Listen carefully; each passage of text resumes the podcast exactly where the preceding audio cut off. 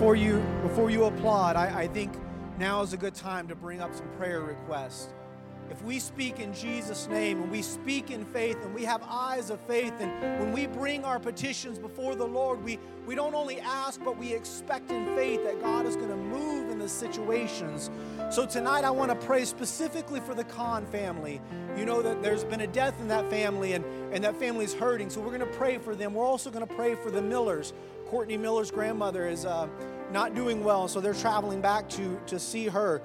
But on top of those requests, I know there are other requests in this room, so let's pray right now that God would intervene. Lord, I thank you that you are a God of miracles and that you are a God of provision. Lord, you are the Prince of Peace, uh, the wonderful counselor, the mighty God. So we come with a spirit of expectation, Lord, that you will bring peace to the Khan family, bring healing, oh God, to the Miller family, oh God. We know you're able to do exceeding and abundantly above all that we can ask or think, Lord. And we pray for revival in this city and in this state, in this country, Lord. Let us be the agent of change. Let us be the vessel that you use, oh God. We thank you. We pray right now, open our hearts to hear the word, open our minds, oh God, that the word will fall on good ground, that in due season it would bring forth fruit. Lord, we love you and thank you. In Jesus' name, Jesus' name, amen. Um, so, with that being said, the youth are going to be staying in tonight. At this time, I do want to release. Is there one more elements class? No, okay, no more elements class. All right, so the children, children can all be released for power hour. And everyone else, you may be seated. I want to say thank you for joining us on a Wednesday night, a beautiful summer night. I want to say welcome to the Dohertys who are passing through. We're happy to have them with us. And as most of you know, this year on Wednesday nights, we've been going through select uh, books of the Bible each month. And in this month, we've been doing Galatians, Ephesians, and Colossians, and 1st and 2nd Thessalonians. So tonight, I want to wrap up this set of books by talking about the book of Galatians. Now, I'm going to read um, out of the first two chapters, and then I'm going to tie some other things in with this. And I didn't really have a good title at the time that I told them, so I just called it Galatians but if I were to give it another title, for you to kind of have an idea of where we're going to be going with this, is simply that the God of relationships. Our God is a God of relationships. So in Galatians chapter 1, and you don't have to stand because we're going to read several verses, but we're going to start in verse 1 and we're going to read through several uh, of these verses here. It says this Paul, an apostle, not of men, neither by man, but by Jesus Christ and God the Father who raised him from the dead. And all the brethren which are with me unto the churches of Galatia. Grace be to you and peace from God the Father and from our Lord Jesus Christ, who gave himself for our sins, that he might deliver us from this present evil world, according to the will of God and our Father. I just, just if you can in your minds highlight in verse 4 there, who gave himself for our sins, that he might deliver us from the present evil world. Because this really is an emphasis that Paul is making here as he starts this letter to the church in Galatia. Verse 6 says, I marvel that ye are so soon removed from him that called you into the grace of Christ unto another gospel, which is not another, but there be some that trouble you and would pervert the gospel of Christ. What Paul is saying in that verse because King James speak, right? It, it seems kind of confusing. He says that you hear another gospel, but it, it is not another. Paul is trying to say that there's only one gospel, there's only one truth, only one good news, but the world is presenting you with another gospel. But there is only one, there's only one truth. And so he's already setting the stage of why he's writing this letter, that this church has been bewitched, right, is another way that he says it. He's, they've been fooled by this perversion of the gospel, and he seeks to correct it. Verse 8 says, But though we or an angel from heaven preach any other gospel unto you than that which we have preached unto you, let him be accursed. And as we said before, so say I now again. If any man preach any other gospel unto you that ye have received, let him be accursed. You know, when a scripture re- repeats itself back to back, it's important. He's really having to say, listen, I really want you to understand. I don't care who it is, if it's the President of the United States, if it's a prime minister, if it's an angel himself that comes down from heaven and preaches any other gospel than you received, let him be accursed. He is not to be listened to. Verse 10 For do I now persuade men or God? Or do I seek to please men? For if I yet pleased men, I should not be the servant of Christ. But I certify you, brethren, that the gospel which was preached of me is not after man. For I neither received it of man, neither was I taught it, but by revelation of Jesus Christ. For ye have heard of my conversation in time past in the Jews' religion, how that beyond measure I persecuted the church of God and wasted it, and profited in the Jews' religion above many my equals in my own nation, being more exceedingly zealous of the traditions of my fathers. Paul, what Paul is doing here is he's not bragging. He's not saying that he's not boasting in the fact that he was higher than his peers in the Jewish religion. But what he's trying to do is say, listen, when I was acting as a Jew under their traditions, I was held up here above my peers. But none of that ultimately mattered. None of that amounted to anything. I did all of that. I had all this zeal for the Jewish traditions and it amounted to nothing. But then in verse 15, he says, But when it pleased God, who separated me from my mother's womb and called me by his grace, to reveal his son in me, that I might preach him among the heathen, immediately I conferred not with flesh and blood. I love that. Paul starts off by saying, He says, I was this great Jew, I was a Jew among Jews. I, I was a learned man. I knew all of this stuff. I was held in high esteem among the Jews. So when Jesus came to me to, de- to deliver me from all of that nonsense, he didn't tell me to go preach to the Jews. He told me to go preach to the heathen. Now, for a Jew, for, for a, a elite Jew, this would have been, been a big slap in the face. Because no, Jews are, the, are God's saved people. They're the chosen generation. Everybody else is just out there left behind. But God is telling Paul that no, your ministry is going to be to the Gentiles. And Paul the, receives this with gladness. And we get into chapter 2. Then, 14 years after, I went up again to Jerusalem with Barnabas and took Titus with me also. And I went up by revelation and communicated unto them that the gospel which I preach among the Gentiles, but privately to them which were of reputation, lest by any means I should run or had run in vain. But neither Titus, who was with me, being a Greek, was compelled to be circumcised. And I just want you to remember that word circumcised, because at the very end, we're going to kind of tie all of that back together. And that because of false brethren unawares brought in, who came in privily to spy out our liberty, which we have in Christ Jesus, that they might bring us into bondage, to whom we gave place by subjection, no, not for an hour that the truth of the gospel might continue with you. But out of these who seem to be somewhat, whatsoever they were, it maketh no matter to me. God accepteth no man's person. For they who seem to be somewhat in conference added nothing to me. What does all of that speech mean? It means simply this.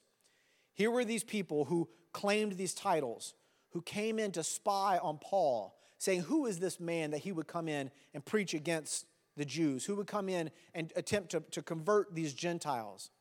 And Paul basically says, I don't care who you are. I don't care what title you hold, what position you hold, how wealthy you are. God does not look at that. God is not a respecter of persons, meaning that God does not look at you versus you differently and say, well, you have a bachelor's degree, therefore I'm going to use you more than I'm going to use you because you're not as educated. That's not how God operates. God operates and says, I don't care what your name is, I care that you know what my name is. And so, this is what Paul is trying to, to tell the church at Galatia that Gal- these Galatians, they put so much trust in these people who claim to be great teachers, who claim to have all these titles, but they're not preaching the name of Jesus. They're preaching their own name. So, in verse 11, we skip down to verse 11, it says, But when Peter was come to Antioch, I withstood him to the face, because he was to be blamed. For before that certain came from James, he did eat with the Gentiles. But when they were come, he withdrew and separated himself, fearing them which were of the circumcision. And the other Jews dissembled themselves likewise with him, insomuch that Barnabas also was carried away with their dissimulation. But when I saw that they walked not uprightly according to the truth of the gospel, I said unto Peter before them all, If thou, being a Jew, livest after the manner of the Gentiles, and not as do the Jews, why compellest thou the Gentiles to live as do the Jews? We who are Jews by nature, and not sinners of the Gentiles, knowing that a man is not justified by the works of the law, but by the faith of Jesus Christ, even we have believed in Jesus Christ, that we might be justified by the faith of Christ, and not by the works of the law. For by the works of the law shall no flesh be justified. But if, while we seek to be justified by Christ, we ourselves also are found sinners, is therefore Christ the minister of sin? God forbid. For if I build again the things which I destroyed, I make myself a transgressor. For I, through the law, am dead to the law, that I might live unto God. I am crucified with Christ. Nevertheless, I live, yet not I, but Christ liveth in me. And the life which I now live in the flesh, I live by the faith of the Son of God, who loved me and gave himself for me. Now, I highlighted verse 21 because I don't ever want this to be said of me. I do not frustrate the grace of God. I don't ever want to be said that I frustrated the grace of God. For if righteousness came by the law, then Christ is dead in vain. So I know many of you are familiar with the story and, and familiar with what's going on here, but let me just kind of set the stage. What, what took place in chapter 2? Paul, whose ministry is to the Gentiles, comes down and he found that Peter, the one who delivered the keys to, of the kingdom to heaven, the one who delivered the message on Pentecost, who brought the salvation message, was so afraid of what the other Jews might think that when they showed up, he said, Whoa, okay, you, you Gentiles, I'm going to leave you over here. I'm going to go back over with my Jews and he separated himself. And, and Paul became very upset because he's like, the whole point is, is that we are identified by Christ. Our salvation comes in faith through Christ, not under the law. And yet, what you're doing is by saying that I identify myself as a Jew and therefore separate myself from the Gentiles, you are putting yourself back under the law. Again, you are saying it is the law which defines you. And he said, Because you are doing that, you are frustrating the grace of God. Because no flesh can be justified by the law. Why? It's not that the law was bad, but the law requires perfection, and no man in themselves is perfect. Thus, we needed Christ to fulfill the law for us so that we could wear his righteousness, right? Being not identified by the law, but by the righteousness of Christ. So here we find Paul is fighting a battle on two fronts. First, Paul is disappointed with Peter because instead of standing up against these false teachers and hypocritical Jews, he cowered away from the Gentiles in order to preserve his status. Paul understood that God was not impressed with anyone's status. The only name that mattered was his own, meaning God's name, not Paul's name, not Peter's name. Now, this to me makes perfect sense for the character of Peter. If you look at Peter throughout his life, he starts off very immature and makes many mistakes. It doesn't make him a bad person, it makes him a human being who, like many others, have to grow. And I find it very interesting when you read later on, when you read 1st and 2nd Peter, it's a complete 180 from the Peter who we find here.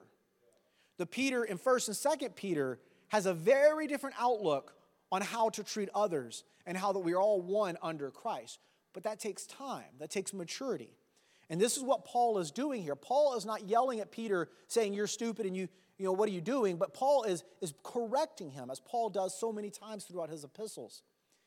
He is trying to show Paul or Peter that you need to work on your relationship with God and realize that we are all one.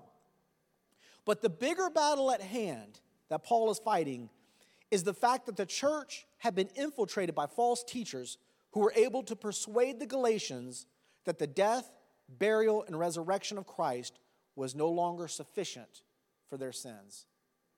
man, how would you like to stand before Jesus and say, yeah, I know you did that whole dying and rising again thing, but I didn't think that was quite enough. So I just instructed my people they needed to do this other stuff also.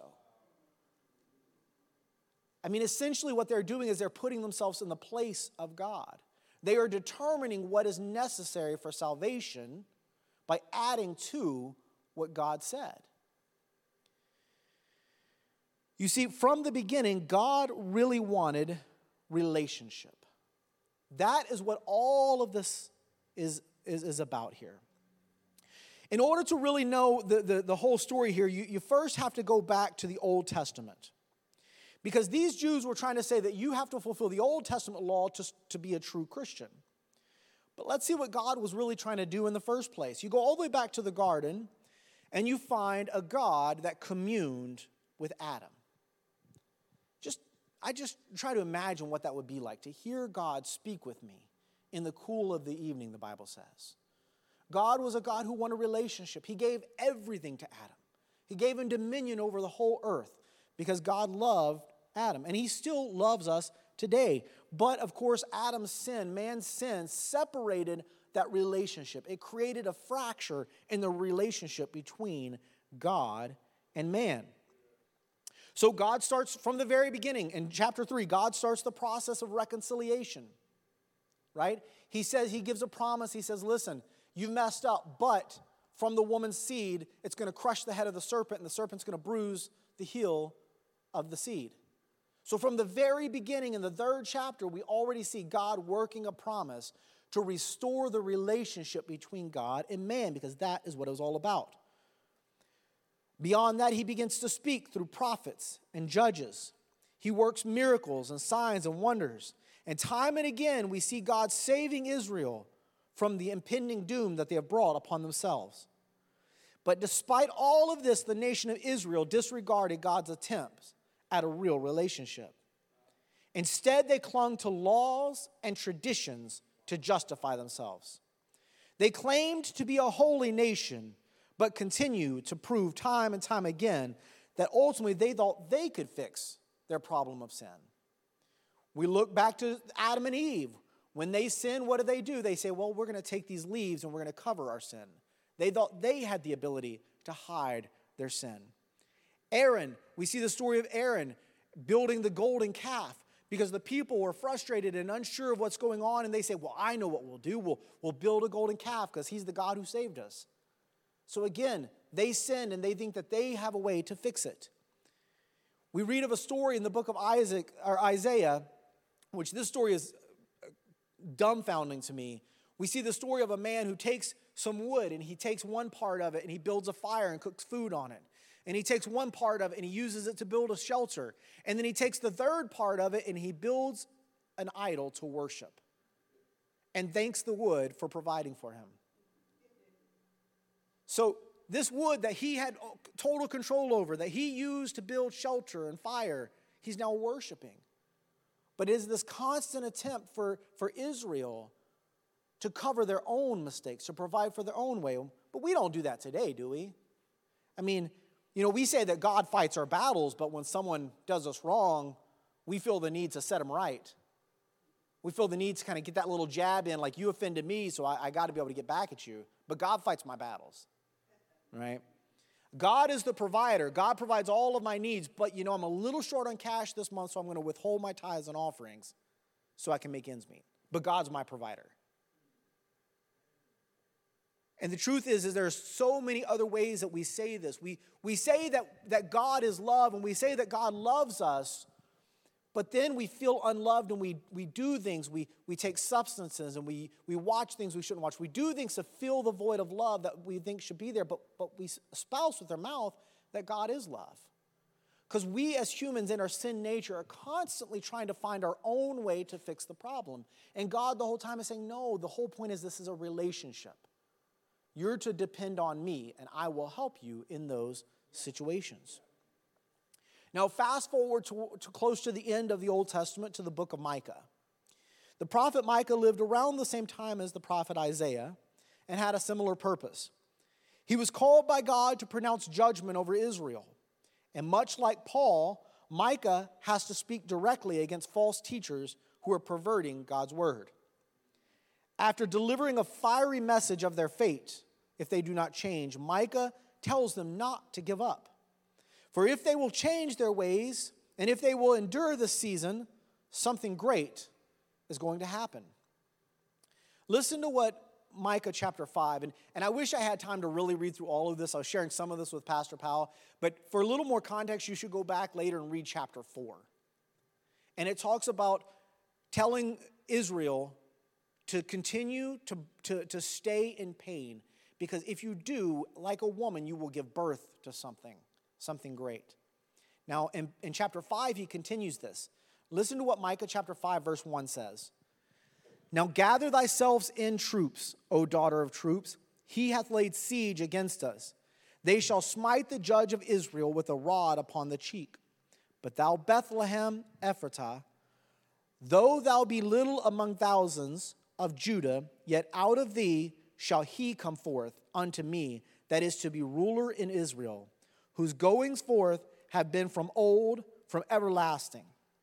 Therefore will he give them up until the time that she which travaileth hath brought forth.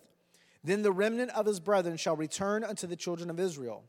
And he shall stand and feed in the strength of the Lord, in the majesty of the name of the Lord his God, and they shall abide. For now shall he be great unto the ends of the earth. And this man shall be the peace when the Assyrians shall come into our land. God is telling the people that they have sinned but ultimately, God is still in control. If they will just be faithful to God, He will do a mighty work for them. But not just for Israel, but for the whole earth. Because this should sound a little familiar, what was mentioned in verse 2 here that out of Bethlehem, a ruler would come. That though Bethlehem was small and insignificant, that from Bethlehem, a ruler of Israel would come, and that that ruler was from old, from everlasting, and that that ruler would bring about peace. Even back then, God is trying to tell them that if you would be faithful, you don't see yet, but the Messiah is coming. The Messiah is going to be born through your pain and through your suffering, but you just have to be faithful.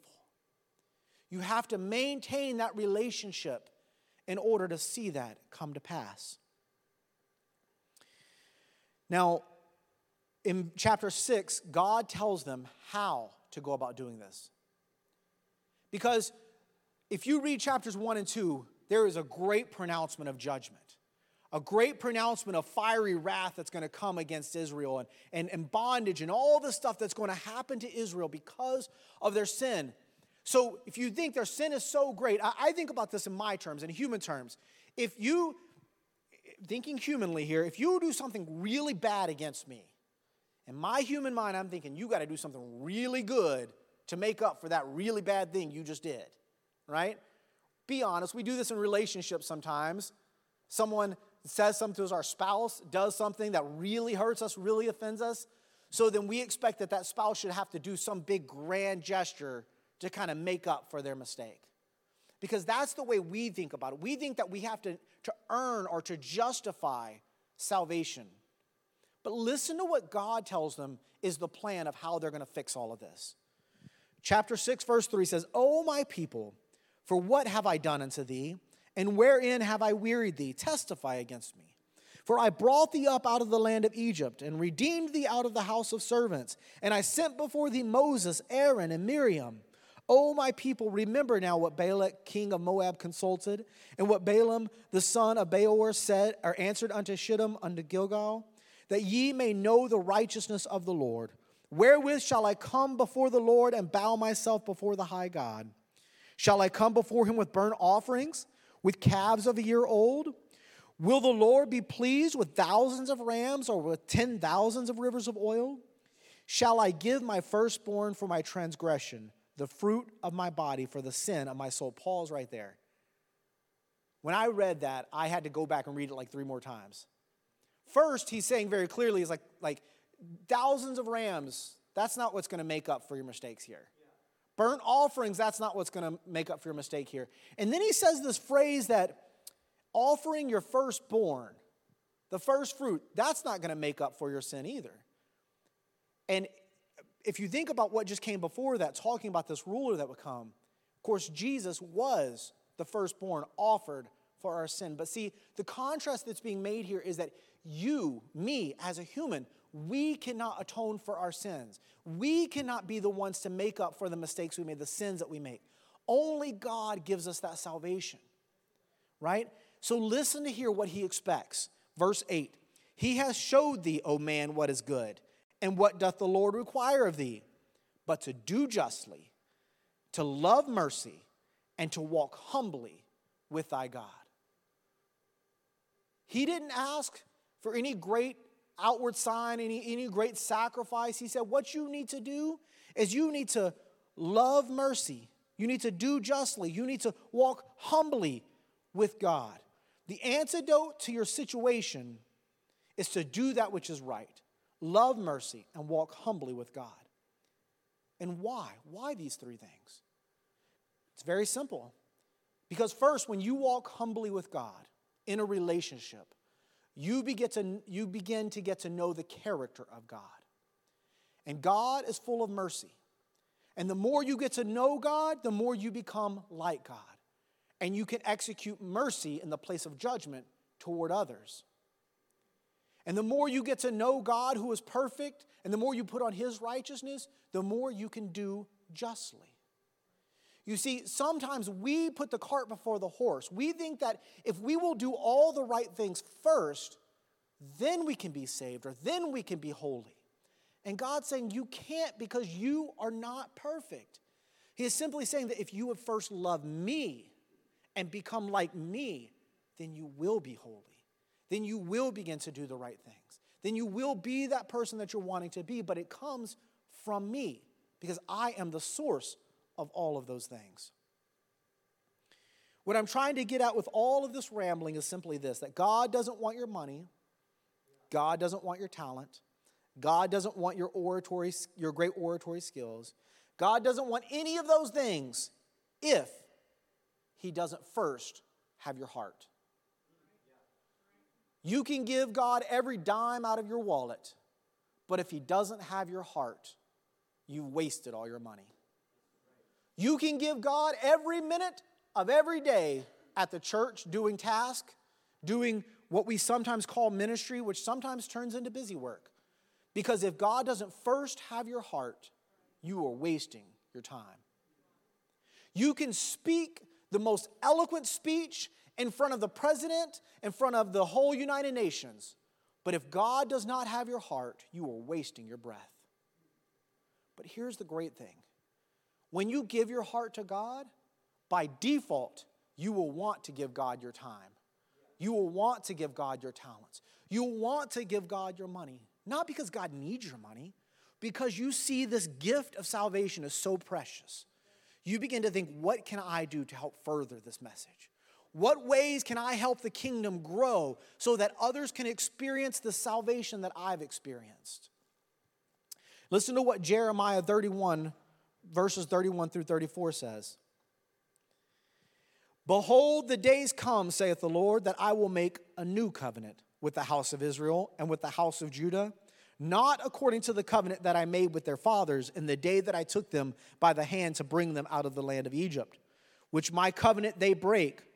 Although I was a husband unto them, saith the Lord, but this shall be the covenant that I will make with the house of Israel. After those days, saith the Lord, I will put my law in their inward parts and write it in their hearts, and will be their God, and they shall be my people. And they shall teach no more every man his neighbor and every man his brother, saying, Know the Lord, for they shall all know me. From the least of them unto the greatest of them, saith the Lord, for I will forgive their iniquity, and I will remember their sin no more. Under the first covenant, Sins were not forgiven, and, and or I should say, they were not removed as though they never happened. They were simply rolled ahead. But God is saying, the greater covenant that I have is when my word is written in your heart. And when that takes place, your sins aren't rolled ahead, they're removed as though they never happened in the first place. The writer of Hebrews goes on to explain that Jesus died to bring about this new covenant. A covenant that was not based on the good deeds of people, but on a right relationship between man and God. Listen to chapter 8, verses 7 through 10 in Hebrews. It says, For if that first covenant had been faultless, then should no place have been sought for the second. For finding fault with them, he saith, Behold, the days come, saith the Lord, when I will make a, new covenant with the house of Israel and with the house of Judah not according to the covenant that I made with their fathers in the day that when I took them by the hand to lead them out of the land of Egypt, because they continued not my covenant, and I regarded them not, saith the Lord. For this is the covenant that I will make with the house of Israel after those days, saith the Lord. I will put my laws into their mind and write them in their hearts. And I will be able, or, and I will be to them a God, and they shall be to me a people. This is why Jesus himself also said, when he was asked what the greatest commandment was, Love the Lord your God with all your heart, with all your mind, with all your soul. Remember earlier at the very beginning, I told you, remember the word circumcision, right? We're going to bring that back. You see, when Abraham was given the command, given the, the, the word from God to, to enact circumcision, he had already received the promise. The circumcision was a sign of the promise. The circumcision did not bring about the promise. But the Jews over time began to get it twisted. And this is what we find in the book of Galatians that they equated the act of circumcision as getting salvation. They began to believe that I have to get circumcised so that I can be saved. When God was telling them from the beginning that circumcision was supposed to be a sign of your salvation. And that's why in the New Testament, Jesus said, I don't want to circumcise your flesh, I want to circumcise your heart. Because if it's a sign of salvation, what that means is when you're saved, it brings about a change in your heart. And there's where the root issue lied from the very beginning. God is a God of relationships. Relationship was broken in the garden, but restored on Calvary.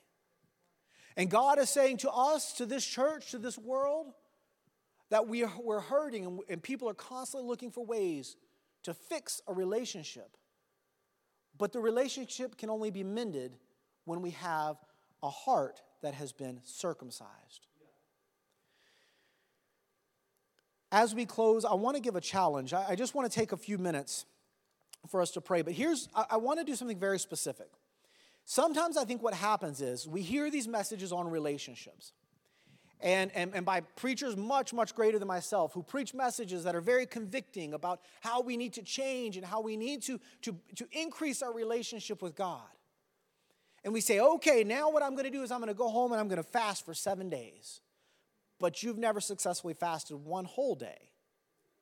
Or I'm going to read five chapters of my Bible every morning, but you don't even read one verse in the morning. So we make goals that are unrealistic. You see, relationships take time. I've been married for 16 years now. It's kind of hard to believe. But I've been married for 16 years now. And I can tell you that my marriage with my wife is better now than it was even at the beginning. And the reason that it's better now than it was even at the beginning is because I've gotten to know my wife in a way that I did not know her when we first got married.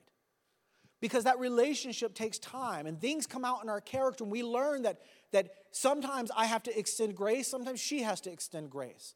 Sometimes i'm the strength sometimes she's the strength.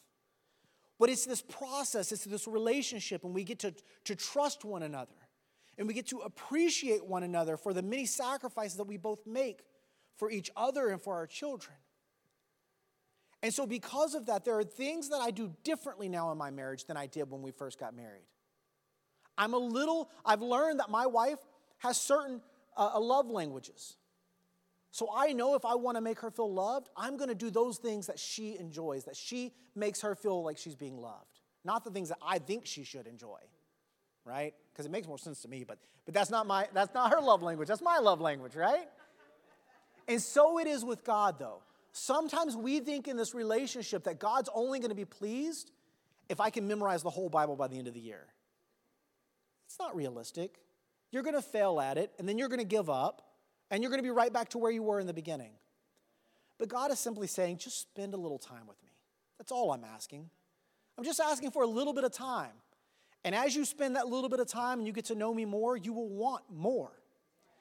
This is why in the Beatitudes, Jesus says, Blessed are they that hunger and thirst after righteousness, for they shall be filled. Guess what they're filled with? A greater hunger and a greater thirst for righteousness. Because as they get that righteousness, they're like, wow, I need more of this. So it is with our relationships. So let's all stand. I just want to take just a few minutes. You can pray where you are. I want you to think about something. I want you to pray to ask God, what is? What is something small that you can change now to begin working on increasing your relationship? Because we all need to improve our relationship. Doesn't matter how long you've been in this thing, we all can grow in our relationship. So let's just take just a few minutes, pray, and ask God to reveal in us what it is we need to change to help grow. Lord, I thank you for your word. I thank you for the opportunity to stand before you, the opportunity to teach your word, God. I want to love you, oh God. I want to love you the way that you want to be loved. So I pray, teach us, oh God, how to love you. Teach us, oh God, how we are to grow in relationship with you, Lord. Help reveal to us an area within our lives that we need to change, that we need to work on, oh God. Lord, we need to be more like you. Lord, as Paul said, we must decrease that you might increase, oh God. Help us to turn our affections on things above and stop looking for the affections on this earth. To be more content with you than we are with media. To be more content with you than we are with entertainment of this world. Lord, convict us because your conviction brings about change, oh God. Convict us, oh God. Speak to our hearts and let us know how to grow. Lord, we love you. We thank you. We pray as the psalmist David did. Let us hide your word in our heart that we would not sin against you. We give you all the glory and honor. In Jesus' name. In Jesus' name. Amen.